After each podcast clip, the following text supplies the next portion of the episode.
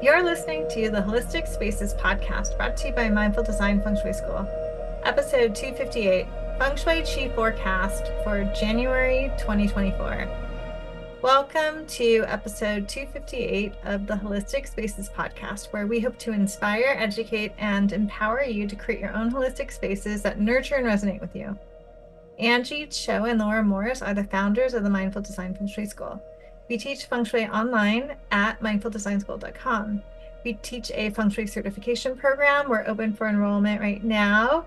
And we also have different workshops available from time to time. We have one available right now. The best way to find out and to be included in our free workshops and giveaways and different opportunities is to join our mailing list. So you can join our mailing list by visiting mindfuldesignschool.com slash join, or you can scroll down on your podcast app and opt in there. So we hope we'll see you in your inbox. So before we get started on our first forecast of the year, we wanted to let you know about one of our programs we have available. Laura, you want to tell them about it? Yeah, we're doing the the New Year's reset package. We do it every year. We've done it for several years now. A lot of you have been doing it every year. So we welcome in the year of the dragon in February, but we have the package available now. And when you join, you get a whole bunch of great materials and videos and and audios to help you reset and prepare for the new year. And then you get to join us on February the 10th for a nice workshop where we go through all of the animals and it is our celebration.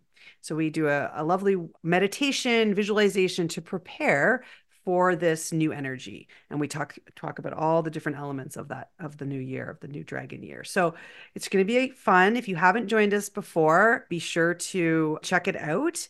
There'll be a link in the show notes and it is Dragon Year is the promo code because we will give you 50% off to our listeners. And we forgot to say Happy New Year.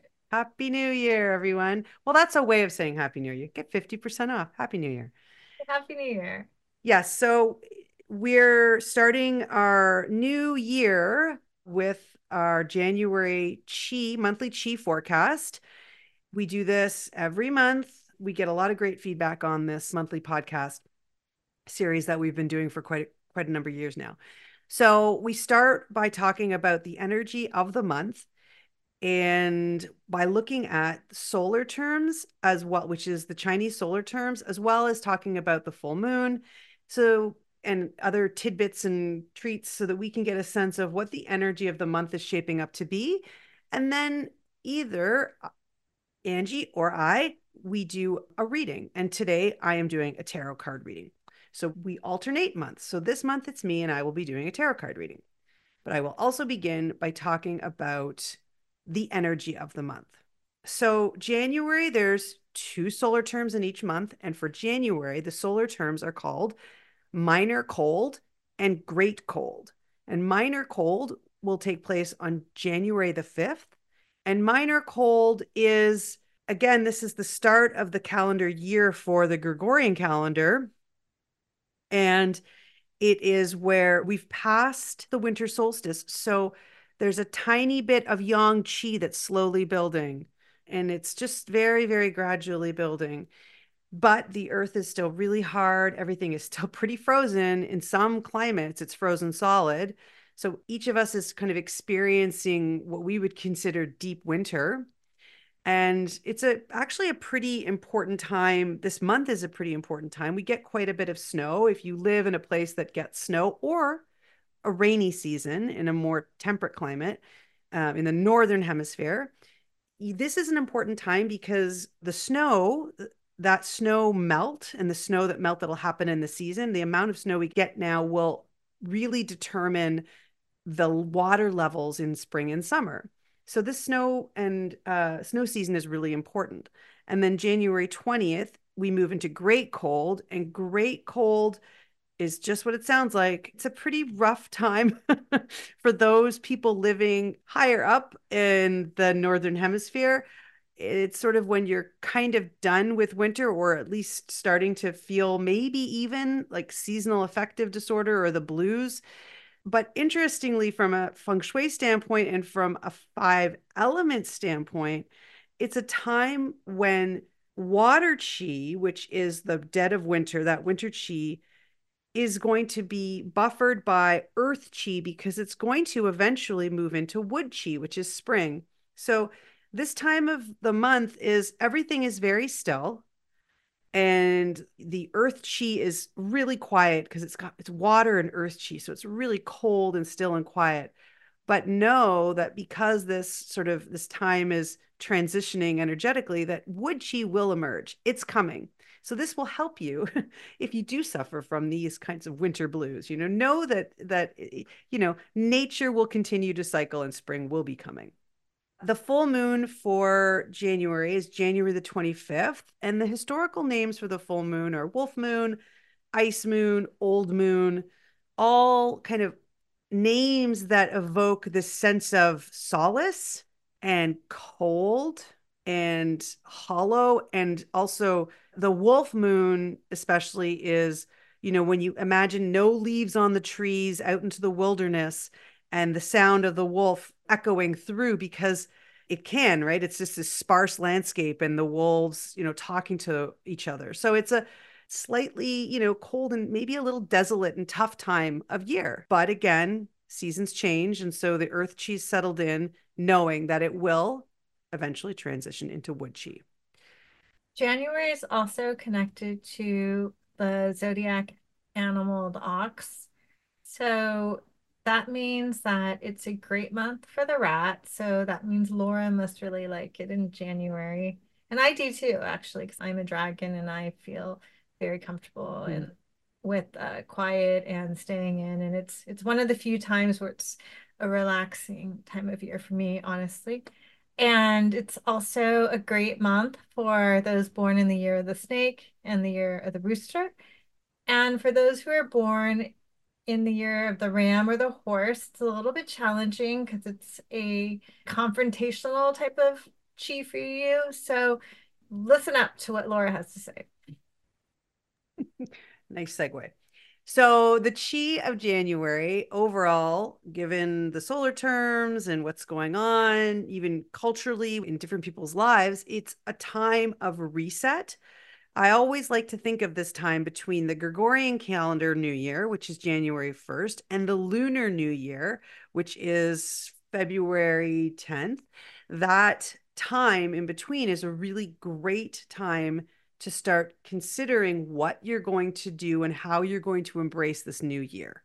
Okay yes, maybe you need to reset and maybe you need to change and shift the energy. I don't know. You know, it's a time this is what this this time is a really great one for exploration. So the earth chi is very still and cold, but it provides that buffer, that boundary between the water chi and the wood. And knowing that this it, it is a time where it's colder but the sun is slowly creeping up. It's not as dark as it was last month you know at the end of december. The light is coming. So it's an interesting time to contemplate which is why when i was coming up with the question for the tarot reading we usually ask you know how should our podcast listeners use the energy? Blah blah blah something like that but today I asked, and I think it's probably because it's pretty personal to me right now, is really thinking about reflecting on the year as a whole. And I've been doing a lot of work with, you know, coming up with the word that I want to take with me into the to new year, a lot of meditation and thought, you know, going into it and sitting with these concepts. And so I thought instead of talking, everyone is kind of obsessed with what are you going to give up this year? What are you going to let go of? What are you going to walk away from? What if we thought about it a little bit differently and sort of reflected on what this year looked like and see what comes up that really like filled your heart, really brought you joy? I don't know, it sung to you. And so the question I came up with is what do we need to open up to or to hold on to moving into the new year? Okay, during January, moving into the new year instead of giving something up, what can we hold on to? So I asked that question. I had a lot of my own thoughts when I did the reading. And I know I was specifically thinking about the word and what I'm, you know, cultivating or want to bring into the new year. And so I'm sure that definitely impacted, but it was a, a good card I pulled. So I pulled the Empress as the major arcana card that I pull. And that kind of gives you the theme of the month and that speaks to this question. So the Empress card is lots of abundance in this card. It's connected to fertility traditionally and creativity as well. It's a card of positive affirmation. And the overarching theme of the card is about nature. If you look at the card, she's sitting in nature. It's, you know, this woman sitting on this chair on this, not really a throne. She's sort of leaning back in this, you know, big billowy dress. And she's got pomegranates all over her dress. And she's like trees around her and corn in front. It's just like she's just this, well, Demeter is what it's sort of based on, right? This goddess of, you know, this bounty. And so the overarching theme is is nature, but also the Empress is very connected to the real world. Like she's really about things that material things or things that you're holding on to and that you manifest. And the lesson of her and her all, uh, all the surroundings is that you need to let nature take its course. So things are going to happen in their own time and cycles of nature and things in nature, you can't force it, you can't make it go quicker. And if you look at the symbols in the card itself, they speak to that. They speak to the idea of, you know, letting things unfold, letting things take their own course, letting nature, you know, exist and and grow. And you know, the trees symbolize continual growth, like they're rooted in the ground, but they slowly and, and steadfastly, you know, reach for the sky the stream is water which is emotional you know water is always emotions in tarot but it's also this you know this flow because it's a stream that's flowing down it's taking you from one part of the card to another and so it's this shifting from one state to another. So again that's a kind of that theme of letting things take their course but also growth. There's that underlying theme of growth in there too. So the wheat or corn or whatever you however you want to describe it in the front foreground of the card is really about germination growth but also potential and possibility. So these are all you know you look to this card it's a, it's a really lovely and and really inspiring card about the fact that things will come to fruition but you have to let them take their course so what we would say is that what do we need to hold on to or what do we need to maybe bring in or what should we consider bringing into the into this new year is you know hold on to your potential for growth and your creative en- energies. But sometimes things might take a little longer to grow and you can't rush it. You can't make that wheat grow faster. You can't make that tree grow faster. You know you can't make you know these things and I mean, you know, these these fertile and abundance things happen faster, but they will happen. And then I ask the second card I pull is a minor arcana card. And I use this card in this case as a clarification card because I like to see, okay, like, how can we embrace this? Like, what more information can we get? How can we embrace the energy of the Empress? And the card that I pulled was the Two of Cups. So the Two of Cups, if you know tarot, Two of Cups is a positive card. It's often called the soulmate card because there's two people. They almost look like Romeo and Juliet. They're each standing there, they're holding cups. But if you kind of pull back from that very kind of literal reading, it's a two, number two, which is about duality, balance, equality. And two is also a very receptive number. So there's that idea of receptivity, balance, you know, equanimity, and the two people holding those cups those cups are are not tipping right? They're solid. They're there's so there's a stability in a relationship. So there is this idea of a relationship of a partnership but a partner and partnership can mean a lot of different things. And you know if we think again back to the empress card you think about okay is there a relationship or can you know what kind of relationship would would help you grow help that all of those beautiful things that we talked about at the empress card what what could support you to get there right can you come together with someone or yourself which i'll talk about in a sec to provide that kind of emotional stability that you need to grow into the empress, basically. And what kind of relationship could that look like? It could be so many things, right? It could be reconciling and balancing the two sides of you, okay, personally, yourself, maybe public side, private side, I don't know, work side, you know, fun side, serious side, I don't know, just, you know, taking a look at how you can balance those parts of yourself. It could be a business partner, it could be a wellness provider, right? somebody that can help you, like with your health. It could be a romantic partner, of course, or it could be soul care for yourself. You could be that for yourself, you know, connecting with yourself so that you can be happy with all parts of yourself.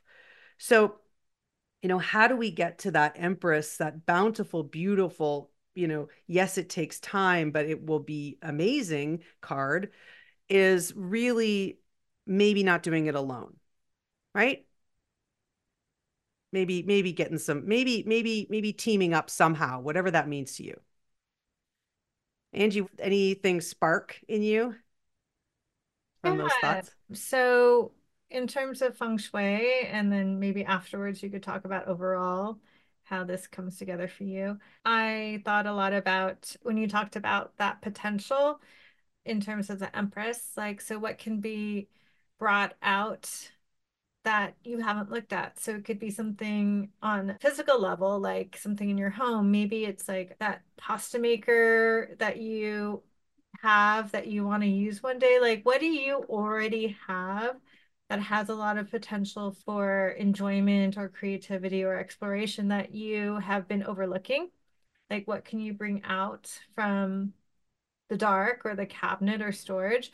Or it could be an outfit, or it could be a recipe and seeing that you don't have to get something new all the time. You don't have to go outside of yourself. It could also be something less physical or tangible, like maybe looking back to what you enjoyed doing as a child or what you really enjoy doing that has nothing to do with your work and touching into that. And then similarly, enjoying the home that you have, the place that you live instead of thinking where else can I go to have a better experience or how could I have a better home or how could I improve my home? Instead of looking for something better enjoying what you have appreciating what you have because from the Buddhist perspective they always say that suffering comes from not wanting what you have and wanting what you don't have. So how can you instead appreciate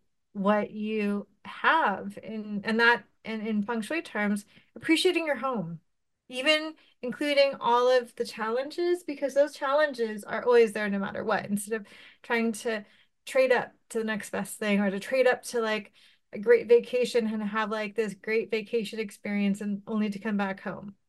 And then when you talked about finding stability with the two of cups and so that brought in the imagery of the mountain, which is gun position, which in the Bagua gun is self-knowledge, self-cultivation. So really maybe exploring that area of your home, which is related to this mountain and the stability and it's slow and steady.